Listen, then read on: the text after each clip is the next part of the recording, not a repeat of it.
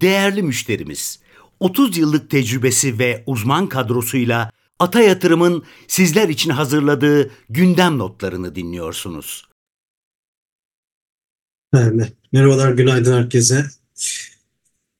Ee, şirket haberi tarafında e, çok önemli bir haber görmedik. Onun dışında tabii yine e, geri alım programına devam eden her gün e, belirli seviyede alış, alış yapan şirketler var. İşte tabii ki MLP Sağlık yine her zamanki gibi e, alım yaptı. 4.9 milyon TL'lik tamamlanma oranı %72'ye ulaştı. Onun dışında Lokman Ekim, Yayla Gıda, Ahlatçı Doğalgaz, Enerya e, Enerji bu dört şirket daha e, azar azar alım yapmışlar. Tamamlanma oranları onların e, daha düşük. Lokman'da %17, Yayla'da %26, Enerya'da %21, Ahlatçı Doğalgaz'da da %23. E, Alkim Kimya ile görüşmemiz oldu bizim e, Cuma günü. E, ondan bahsedebiliriz belki kısaca. E, bu tarafta e, şimdi Alkim Kimya'nın 3 tane e, ana kolu var. E, bir kimyasal sodyum sülfat üretiyor. İkinci e, üretimi, asıl ana üretimi sodyum sülfat zaten. Onun dışında e, gübre tarafında şu anda sınırlı bir üretim var. O tarafı büyütmeye çalışıyorlar. Kağıt tarafı var bir de. E, ondan e, kağıt tarafında bu arada e, 2025'te 2025'ten itibaren e, üretimi iki katına çıkarma hedefleri var. E, gübre tarafında e, 2023'te 8,5 ton satarken e, 8500 ton satarken e, bu sene bunu 35 bin tona çıkaracaklar. Seneye de 50 bin tona çıkarma hedefleri var. Sodyum sülfat tarafı ise yani işin ana e, iş kolu ise maalesef çok iyi gitmiyor. O sodyum sülfat tarafında e, talep koşulları biraz e, yetersiz açıkçası ve e, ithalat baskısı çok fazla. Çin ve İspanya'dan e, çok ciddi anlamda ithalat girdiğini söylediler. O açıdan da 2024 için sodyum sülfat tarafı biraz daha zayıf gibi görünüyor 2023'e göre. E, o yüzden de büyüme tamamen aslında bu şirkette kağıt ve gübre tarafından gelecek gibi görünüyor.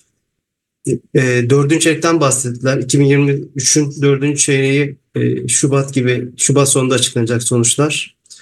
Burada çok iyi bir çeyrek görmeyeceğiz maalesef. E, dördüncü çeyrek biraz zayıf geçmiş. Özellikle sodyum sülfat tarafında hem satışlar hem de marjlar gerilemiş. E, o yüzden kısa vadede hani çok bir şey hani belki beklememek gerekir hisselerden.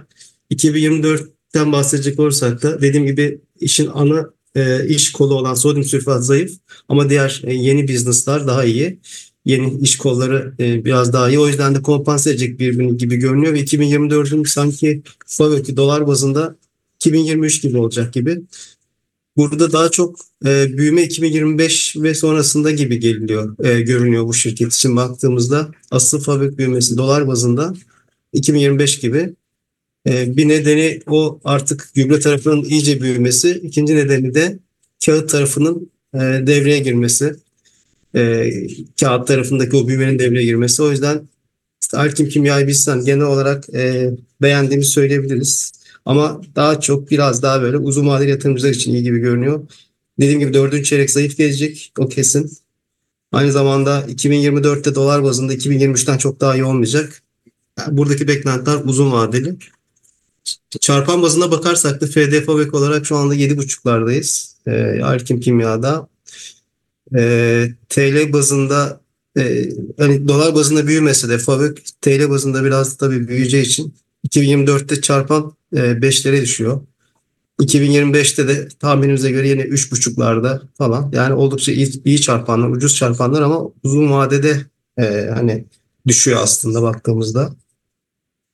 E, o açıdan da e, yani şirketi beğendik. Güzel büyüme hikayesi var ve iyi yönetilen bir şirket. Ancak dediğim gibi biraz daha böyle uzun vadeli düşün, düşünülmesi gereken e, bir şirket olduğunu söyleyebiliriz. Benim söyleyeceklerim bu kadar. Teşekkür ederim. Arkadaşlar günaydın. Ee, genel anlamda e, gerçekten de geçen hafta güçlü bir haftaydı. Ee, borsa %4.4 yukarıda kapattı. Ee, bizim beğendiğimiz hisseleri de e, en beğendiğimiz 7 hisse %7.9, ikinci beğendiğimiz 5'te 6.5'luk bir yukarı potansiyel gösterdi. Yine geçen hafta dikkati çekenler e, şok %14 getirdi, Ülker %14 getirdi, BİM %10 getirdi. Birçok hissede yani beğendiğimiz e, hisselerin çoğu şeyin üzerinde geldi, endeksin üzerinde gitti.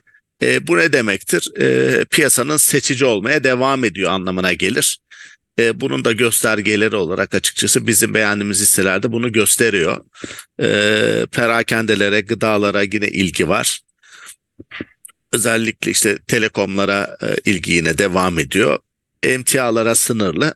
E, bu şekilde geçen bir haftaydı. Bunun üzerinden Şimdi bakarsak tabii ki yine önemli gelişmeler oldu. Batuhan da özetledi. F-16, Kanada e, ve tabii ki İsviçre, İsveç, e, NATO.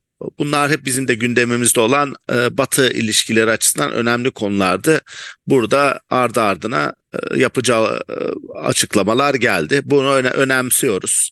Özellikle F-16 olayı bizim için önemliydi e, ilişkiler açısından da e, önemli diyebiliriz. Tabii aynı anda e, İran'la ilgili bazı gelişmeler oluyor. Şu anda İran'la ilişkili daha doğrusu bazı grupların işte Ürdün'deki Amerikan askerlerinin e, öldürmesiyle ilgili e, tabii gündem söz konusu. Tabii bunlar birinci etapta bizi etkileyecek noktalar değil. Tabii ki İran'la direkt ABD arasındaki herhangi bir sürtüşme kesin bir sürtüşme bütün dünyayı etkileyebilir ama şu anda onu e, o şekilde e, şimdilik değerlendirmiyoruz. Daha çok bölgesel e, şeyler içerisinde tabii ki bir ABD seçimi var. Bir İsrail-Hamas olayı var ki orada da anlaşmaya çalışılıyor belli ki. Rusya-Ukrayna var. E, yeterince e, kaynayan e, kazan var aslında. E, o nedenle de şimdilik buradan bir etki olur mu kestirmek zor ama bu sabah uyanırken bu gelişmeler ışığında uyandık. Genel olarak sentiment tarafına bakarsak sentiment e, tarafı şey e, görünüyor güçlü e, seviyelerde görünüyor onu ifade etmekte e, fayda var. E, sentimentin işte 9 üzerinde olması şi, e, risk, e, risk iştahının da artmış olduğunu gösteriyor. Bu risk iştahı devam eder mi? Tabii ki yine geçen haftanın devamı olup olmamasına bağlı ama yine unutmayalım ki yılın son 2-3 ayı bayağı patinaj yapmıştı. Eğer e, seçimler sonrası ve daha yılın ilerleyen döneminde istikrar satın alınıyorsa da e, şu anda olumlu yönde bir şey e, var.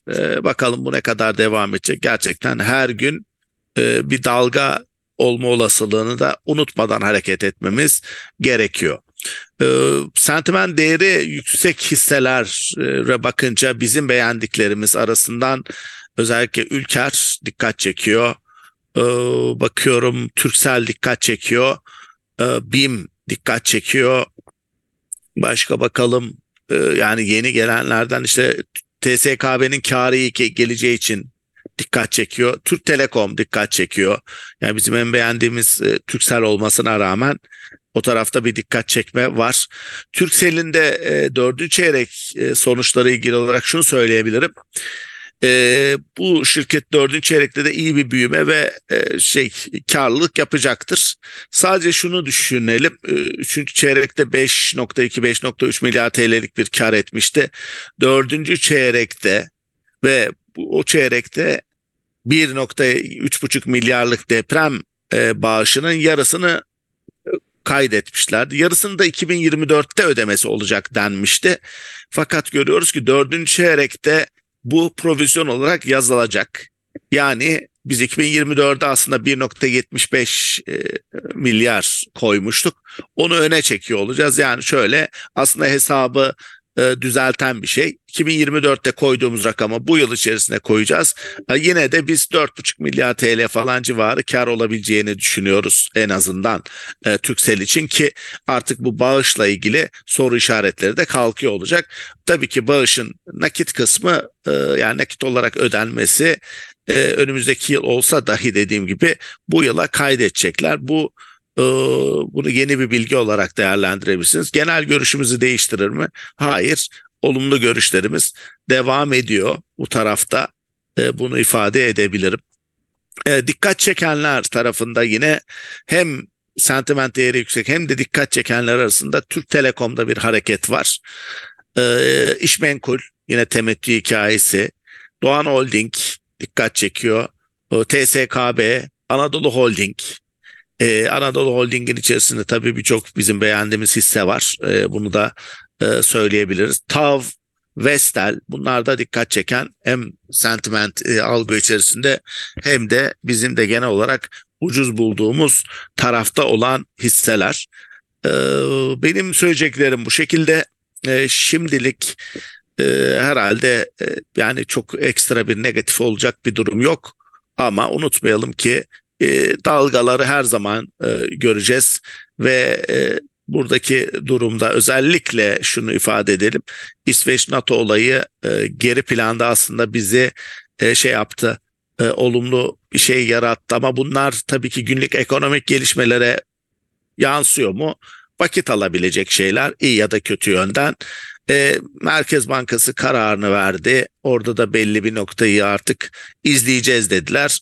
Orada tabii şu anda enflasyonun düşeceğine olan inanç biraz böyle ortada görünüyor. O nedenle de yine herkes enflasyona karşı korunaklı varlıklarda kalmaya devam ediyor. E, bu bir süre daha devam edecektir.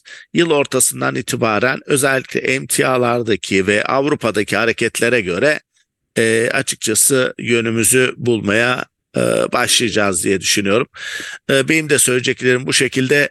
Bir sorunuz ya da yorumunuz varsa alabiliriz arkadaşlar buyurun. Bu kayıtta yer alan yatırım, bilgi, yorum ve tavsiyeleri yatırım danışmanlığı kapsamında değildir. Sağlıklı ve bol kazançlı günler dileriz.